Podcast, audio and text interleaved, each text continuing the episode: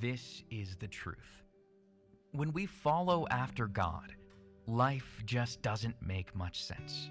It's simply not true that we have hope for life beyond this life. The choices we make now matter for eternity, that abundant life is found in following Jesus, that we were created to live in relationship to God. But before anything, you must know that hard work and caring for yourself is the way to survive. Many people I know have this philosophy. Believing in God is a crutch for weak-minded people. I refuse to believe under any circumstances that we can truly discover our destinies if we follow after God. Whether you believe it or not, this is the truth. You should know that I believe exactly the opposite. This is the truth. Whether you believe it or not, if we follow after God, we can truly discover our destinies. I refuse to believe under any circumstances that believing in God is a crutch for weak-minded people. Many people I know have this philosophy that hard work and caring for yourself is the way to survive. But before anything, you must know that we were created to live in relationship to God, that abundant life is found in following Jesus, that choices we make now matter for eternity. We have hope for life beyond this life. It's simply not true that life just doesn't make much sense when we follow after God. This is the truth.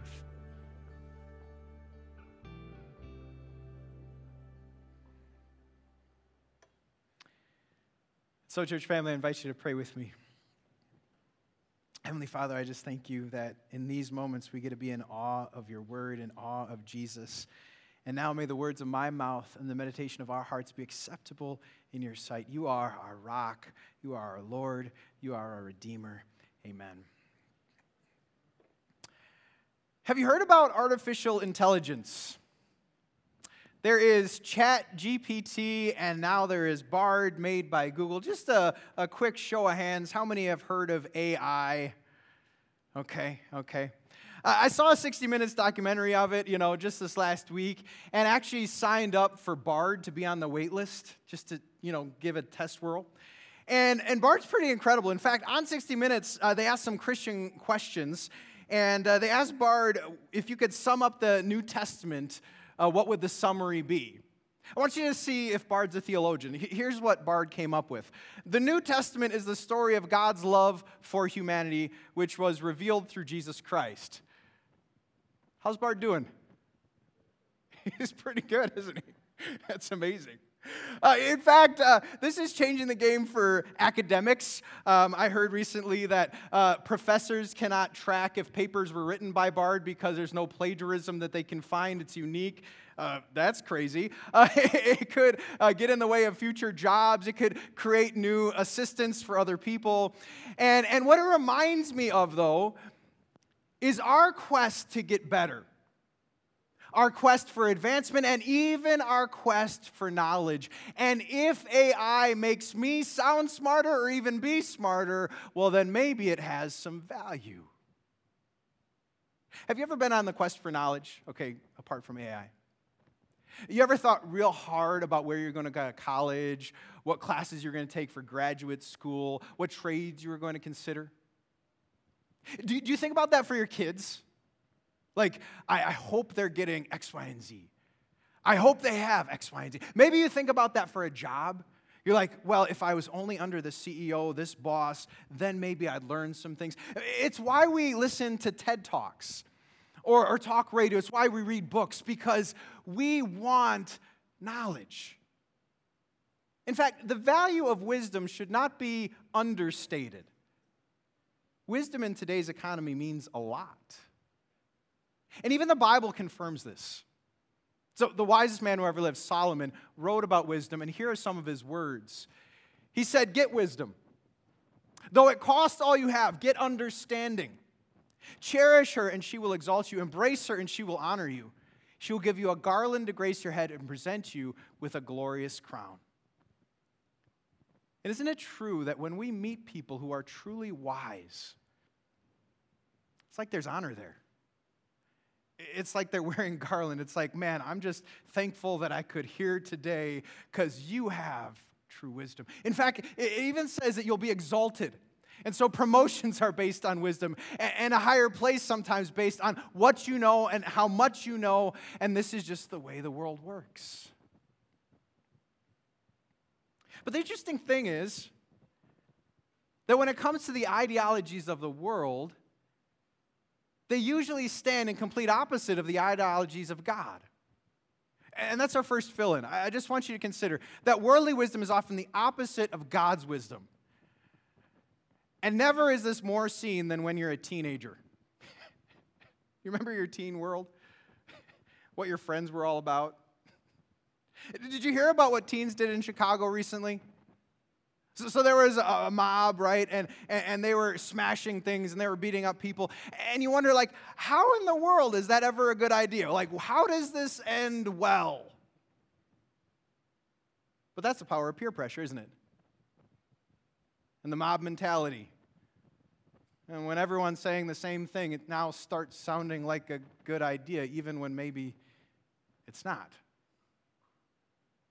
In fact, apart from teenagers, we have kind of a collective morality in America apart from God, and the collective morality kind of sounds like this, that I can do what I want, when I want, with whomever I want, as long as no one gets hurt.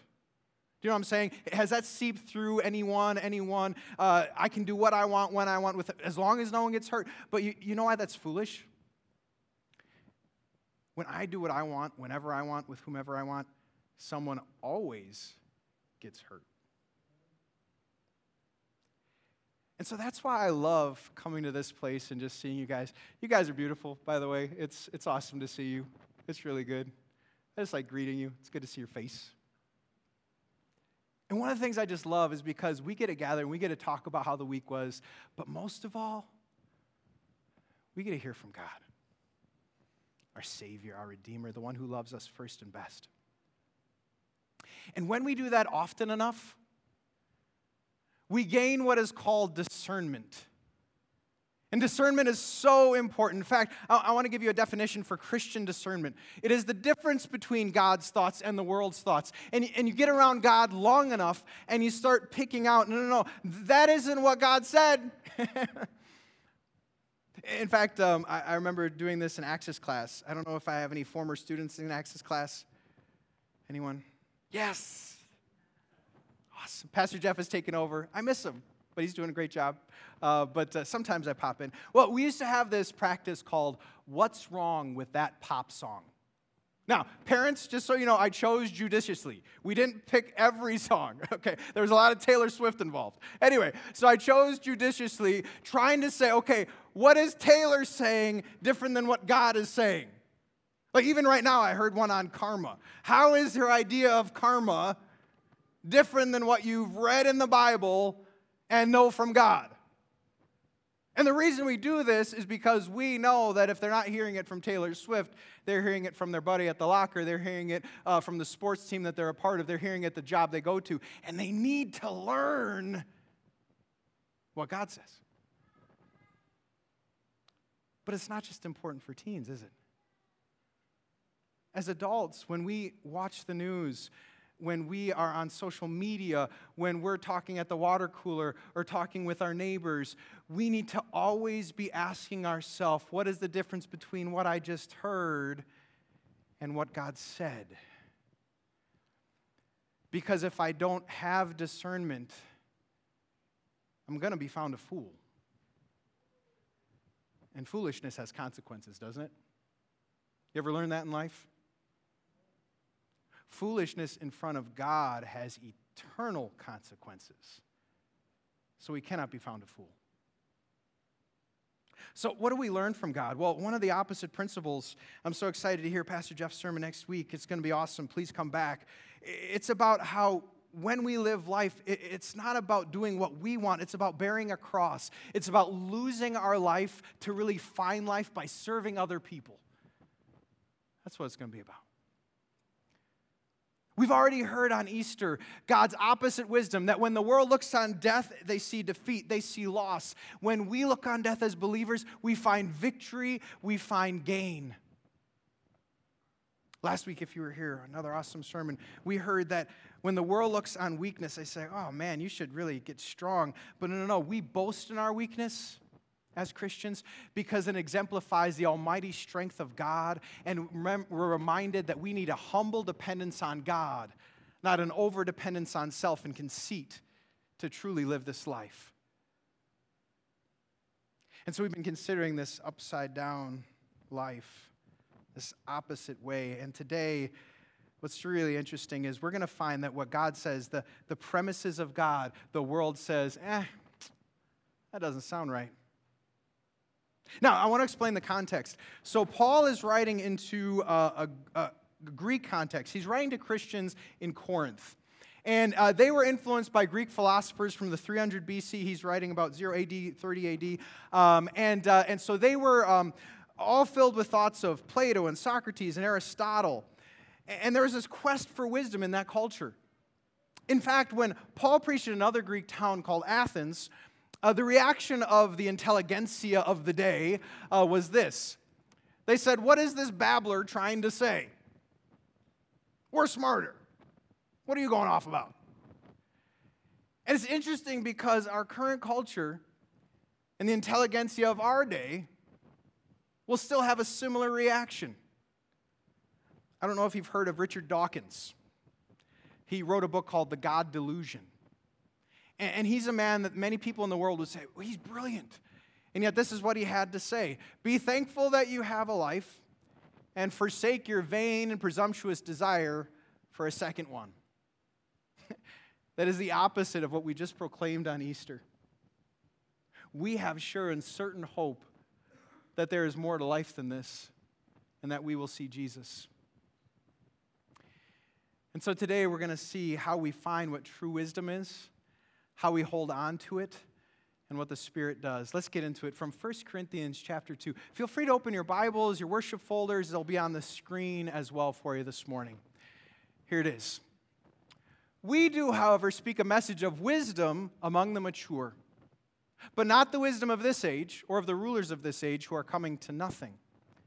No, we declare God's wisdom, a mystery that has been hidden and that God destined for our glory before time began. None of the rulers of this age understood it, for if they had, they would not have crucified the Lord of glory. However, as it is written, what no eye has seen, what no ear has heard, what no human mind has conceived, the things God has prepared for those who love Him. These are the things God has revealed to us by His Spirit. The Spirit searches all things, even the deep things of God. For who knows a person's thoughts except their own spirit within them? In the same way, no one knows the thoughts of God except the Spirit of God. What we have received is not the spirit of the world, but the Spirit who is from God, so that we may understand what God has freely given us. This is what we speak, not in words taught to us by human wisdom, but in words taught by the Spirit, explaining spiritual realities with Spirit-taught words. The person without the Spirit does not accept the things that come from the Spirit of God, but considers them foolishness and cannot understand them because they are discerned only through the Spirit. These are the words we get to dwell in today. Could you say out loud or to your neighbor, there is wisdom in this place? There is wisdom in this place. And it is not because of Pastor Dustin. It is because of Jesus Christ. If I refer to the heart of hearts, do you know what I'm talking about? The heart of hearts. That was actually a term coined by Shakespeare in his play Hamlet. And he referred to actually the core of one's heart.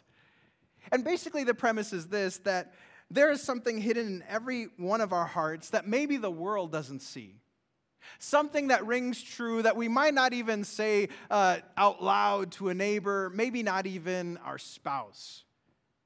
In fact, there are certain things that no one knows but ourselves. You know, there's a proverb that talks about how deep our heart of hearts is. Consider this proverb that says, the purposes of a person's heart are deep waters, but one who has insight draws them out. I think of that because sometimes we hear a message and it strikes something in our heart of hearts, and we're like, I got to share that. That struck something inside. We have a good friend who's like, they're listening to us, and they can draw out sometimes what our true desire is. The reason I bring this up is because just as we know our heart of hearts, So today we're talking about the heart of God. And we want to know, how do we get into his heart and understand that one? Well, here's what the Apostle Paul says. Who knows a person's thoughts except their own spirit? In the same way, no one knows the thoughts of God except the Spirit of God. So then, how do we know the heart of God? It's through the Spirit. And that's our first takeaway. True wisdom, knowing God's heart, is found only through the Spirit. And that's so important, because we want to follow after the heart of God. A few weeks ago, we sang on Palm Sunday one of my favorite songs, because it has this line in it that sticks with me over and over, year after year. This line that says, break my heart for what breaks yours. But the only true way I can align my heart with God's heart is through the Spirit. Otherwise, I have no clue. In fact, it's why I prayed earlier, and I've prayed before. You know, give us your Spirit that we have eyes to see the beauty of Jesus, hearts to hold him, and hands and feet that want to live out his directives, because only the Spirit makes this possible. You know, something the Spirit reminds me of is a book I grew up with. I don't know if anyone else grew up with these. Do you remember them? Who could actually do them? Did anyone actually accomplish? I remember for years trying to do these books. I was given it like Christmas as a kid. And it did not catch quickly for me. And people told me I just had to stare long enough. I'm like, I'm staring for 5 minutes. People were like, well, did you try crossing your eyes? And that actually was the key. I had to like kind of cross my eyes and uncross them. And if you did it, you know what happens, right? Boom, 3D image. Holy cow, a giraffe in the midst of a jungle that I didn't even see. It was pretty amazing, wasn't it? Should bring these back for kids. The reason I bring this up is because this is the Bible without the Spirit. You could share your faith, you could talk about Jesus, you could hand out Bibles, but if they just have that without the Spirit, they're like, I don't see anything. I don't get it. So important is the work of the Holy Spirit. Should not be de-emphasized. Every part of the Godhead is so important. Father, Son, and Holy Ghost. And in fact, something that Jesus said really sticks with me in the New Testament. Jesus was walking with his disciples, and I think that would have been a privilege. I don't know how many of you would have liked to be a disciple walking with Jesus. Just a quick raise of hands. Like, I would like to go home and like, hey, Jesus, let's have a cup of coffee and just chat a bit. That's what the disciples had. But Jesus said this thing to the disciples that always strikes me. He said, actually, if I leave you, you're going to be better off. Which is incredible. I'm like, what? I want coffee with Jesus. How is that better? Look what he says. He says, it is good that I'm going away, because unless I go away, the advocate, the Holy Spirit, will not come to you. But if I go, I will send him to you. And some of you know the story. You know that after he was resurrected, he ascended into heaven, and then shortly after was Pentecost. And some of you know that story. The Holy Spirit was poured out in an incredible way. Spoke in tongues, tongues of fire, beautiful sermon about Jesus and repentance and baptism. It was awesome. And the church was set on fire. 3,000 converted that day. We have the Spirit. We are the New Testament church who has the Spirit in abundance. God is still pouring out his Spirit on his people. And what a privilege that is. And so what does the Spirit help us to see? What is the wisdom that comes from the heart of God that we all need to know? Well, I need to keep the main thing. And to talk about the main thing the Spirit will reveal, I need to talk about a class I had at seminary. So talk about wisdom. I remember a journey of 8 years to become a pastor. I didn't know if I was going to make it, friends. I didn't love school. But I remember this one professor who made it easy on me because he had one point to the whole class. It was like his soapbox. And he was a really good professor, but basically if you got this, you got the class. He tried to teach something called the Opinio Legis, and that's Latin for the opinion of the law. And he went back to this again and again and again. Every class, like, Opinio Legis was a part of it. Now, you might be wondering, what is that, Pastor? Well, thanks for asking. The Opinio Legis is the opinion of the law that I can keep the law and then be right with God. We call that works righteousness. That I do something that makes God happy, and that's why I'm good with him. And he says this is so ingrained in our human culture. It's so much part of the fabric of our DNA spiritually that he had to go again and again to talk about we have to try to keep the law because it's so ingrained. In fact, some of this idea even weaves its way into Christian circles. That I have to do something to be right with God. I have to do something for my salvation. In certain circles, you might have an analogy like this, that when it comes to God, he provides a boat, and grace are the oars. I heard this recently. And that if we row hard enough with grace, that's what gets us to heaven. So he provides the oars, but you got to row, and that's how you get to heaven. Now, is that what the Spirit reveals? Not at all. Not at all. The reason the professor went back to this again and again and again is to say it's a lie. It's so insidious. You'll go back to it over and over and over because that's human nature, but it's not the truth. It's not the gospel. Do you know what Jesus is? He's the boat and the propeller. All you got to do is sit down. And you get in that boat by faith. And grace carries you. Grace is not something you do, otherwise it is not grace anymore. And this is so clear in Scripture that we can't do anything for our salvation. Just consider these words, the clarity of these words. It is by grace you have been saved through faith, and this not from yourselves. How much more does God have to cry out to you? It's not about your goodness. It's a gift that you don't earn. Not by works so that no one can boast.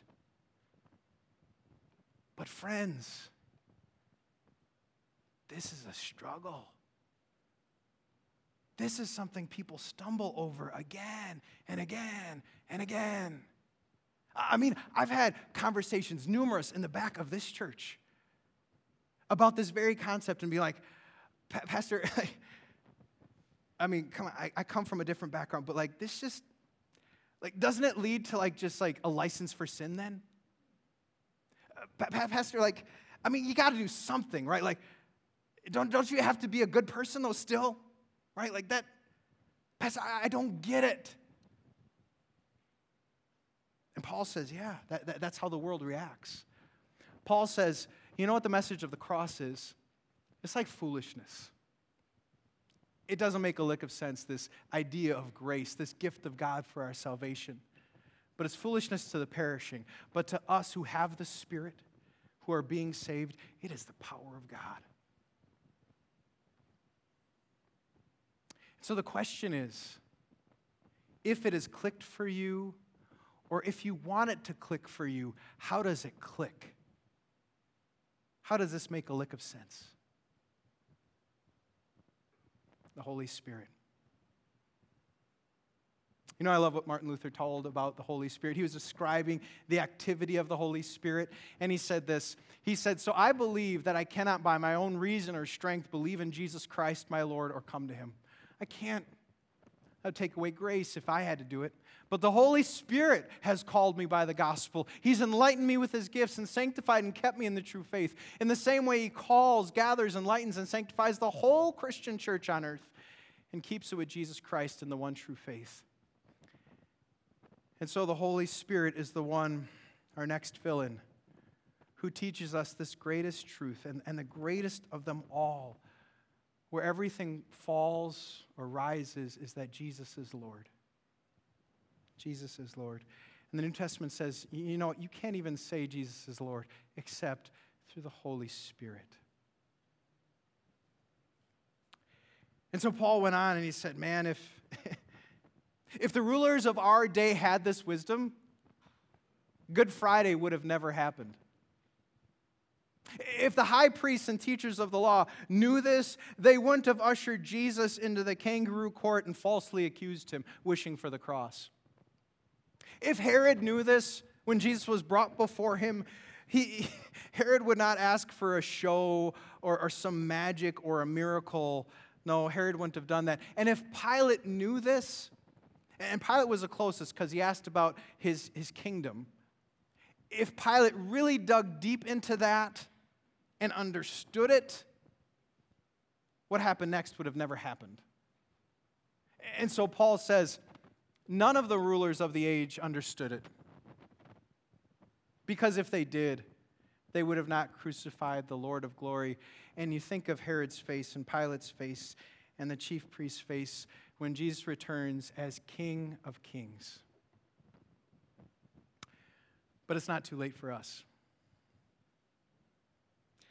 But today is a day to repent for all the times and all the ways we don't want Jesus to be Lord. When, like the rest of the world, we want to be Lord. When, like the rest of the world, we want our way, not God's way. We want our wisdom, not God's wisdom. Our thoughts, not God's thoughts. And God calls us today to see through the Spirit that His heart is way better than ours. And the gift He has for us is so much better than the way that we would create, even though it's foreign. And so He reminds us once again, we'll just receive this gift of grace through Jesus Christ, because by it you have true peace. By it you have certain hope. By it you have the forgiveness of sins that is not going away, because it's always with you. Jesus has overcome, and so you overcome as well. That's what we get through the Spirit. And if the Spirit gives us all of this, the natural thing to do is then crave more of the Spirit. To crave to be taught more and more, not just the main thing, but all the things of God. And so let's talk about that a little bit. My daughter Bella took the ACTs recently. I don't know if you remember that. Things have changed a little bit since I was in high school, though, because I think universities use most of their budget just to send out junk mail.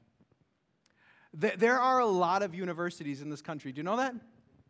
We have like a stack of letters like this high from like, I didn't even remember some states in this country exist, but I know a university is there now, right?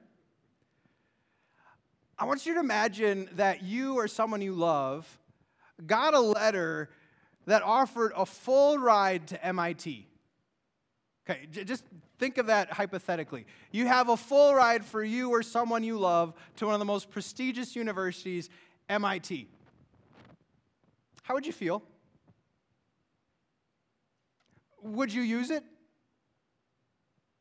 Like, even if you don't have that in your mind to like become an engineer or whatever, like the offer to learn at one of the best universities is probably pretty compelling, right? A full ride, or take your pick, Harvard, Yale, Princeton, I don't know, University of Chicago, there we go. A full ride to these institutions, man, that could make or break a life, that'd be awesome, right? But we have a perception problem. And it's common, so I don't want to pick on you. I love you guys. I'm there with you. We have a perception problem. You know why we have a perception problem?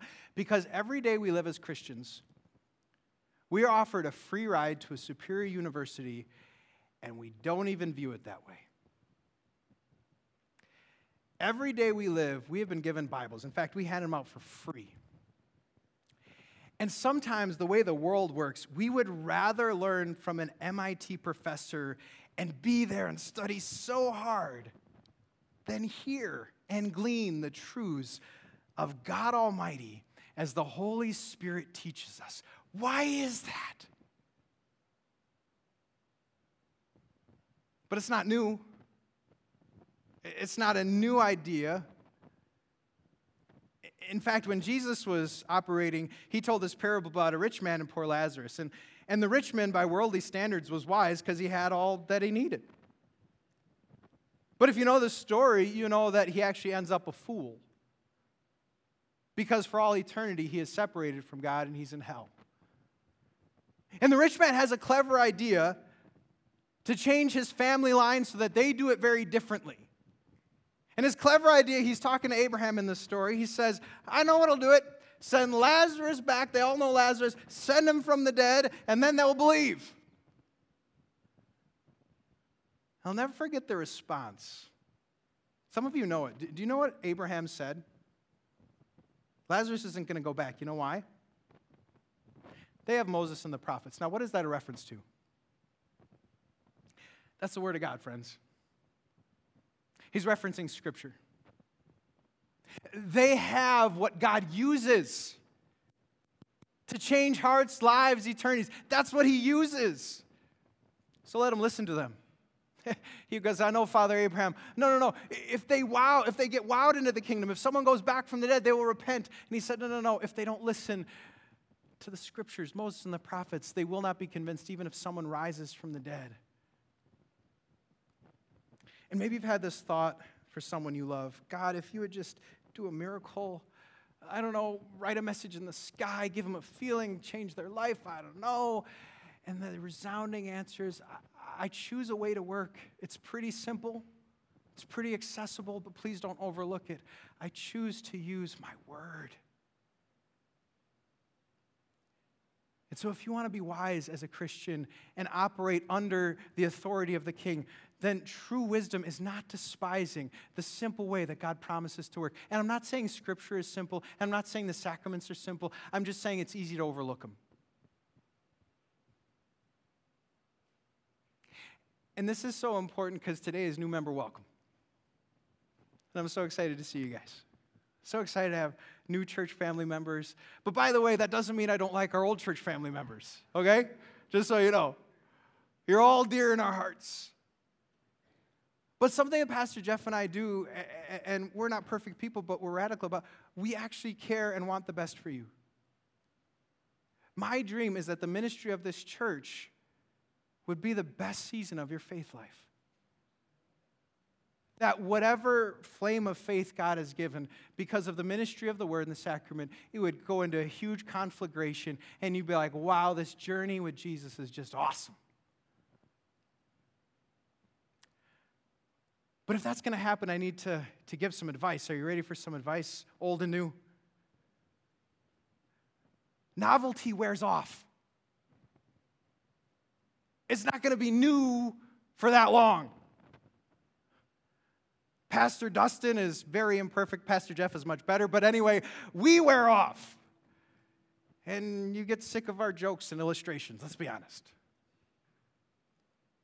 But if I could set you up for success, I would set you up this way, and I would tell you, but if you come hungry to hear God's word, with an expectant heart that Scripture will be taught and Scripture will be revealed, then you will be set up for success, because I promise you, that you will hear God's voice here. And the word will be proclaimed. And the word will have honor. If you want your faith to grow, then I want you to have hungry hearts whenever we have a chance to have the Lord's Supper like we do today. And receive the true body and true blood for our forgiveness, to be set free once again in such a powerful way. I know I called it simple. That's not simple at all.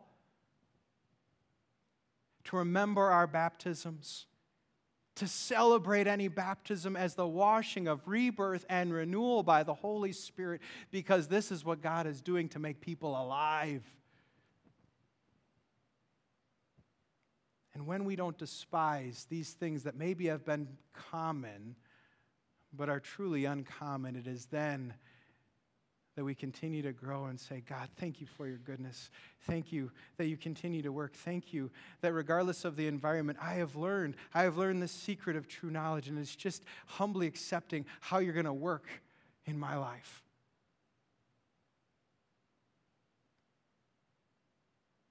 And a final thought before we go. The final thought on our quest for wisdom is about becoming a child. You know, our world will always have different philosophies. It was true at the time of Paul. At Paul's time, they were struggling with Epicureanism versus Stoicism. Eat, drink, and be happy, or should I give up everything? They're struggling with the origins of the world. And Aristotle talked about a prime mover. They talked about wisdom through the allegory of the cave, Plato, and getting insight, like coming out of a cave. Today, we're still wondering, you know, how did we get here? And what is the purpose of life, the pursuit of happiness? What should we do? And Jesus reminds us it's not that hard.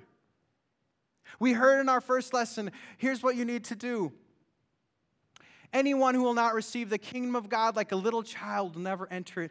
And ours is to have humble hearts that takes what God says seriously. And when we do that, we will have simple truths that confound philosophers. A newbie in the faith, empowered by the word of God, knows how we got here and the origins of the earth. They open to the very first chapter and the very first verse, and they say, in the beginning, God created the heavens and the earth. Oh, the discussion's over. That wasn't even a long dialogue. A newbie in the faith can read God's word, understand just a few lines of the New Testament, and understand how to live life. You know how to live life? Love.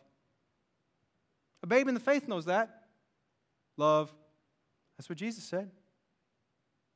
A newbie in the faith is not wrestling of the afterlife. Well, what happens after life? Is there karma? Is there reincarnation? Where do I go? I don't know. No.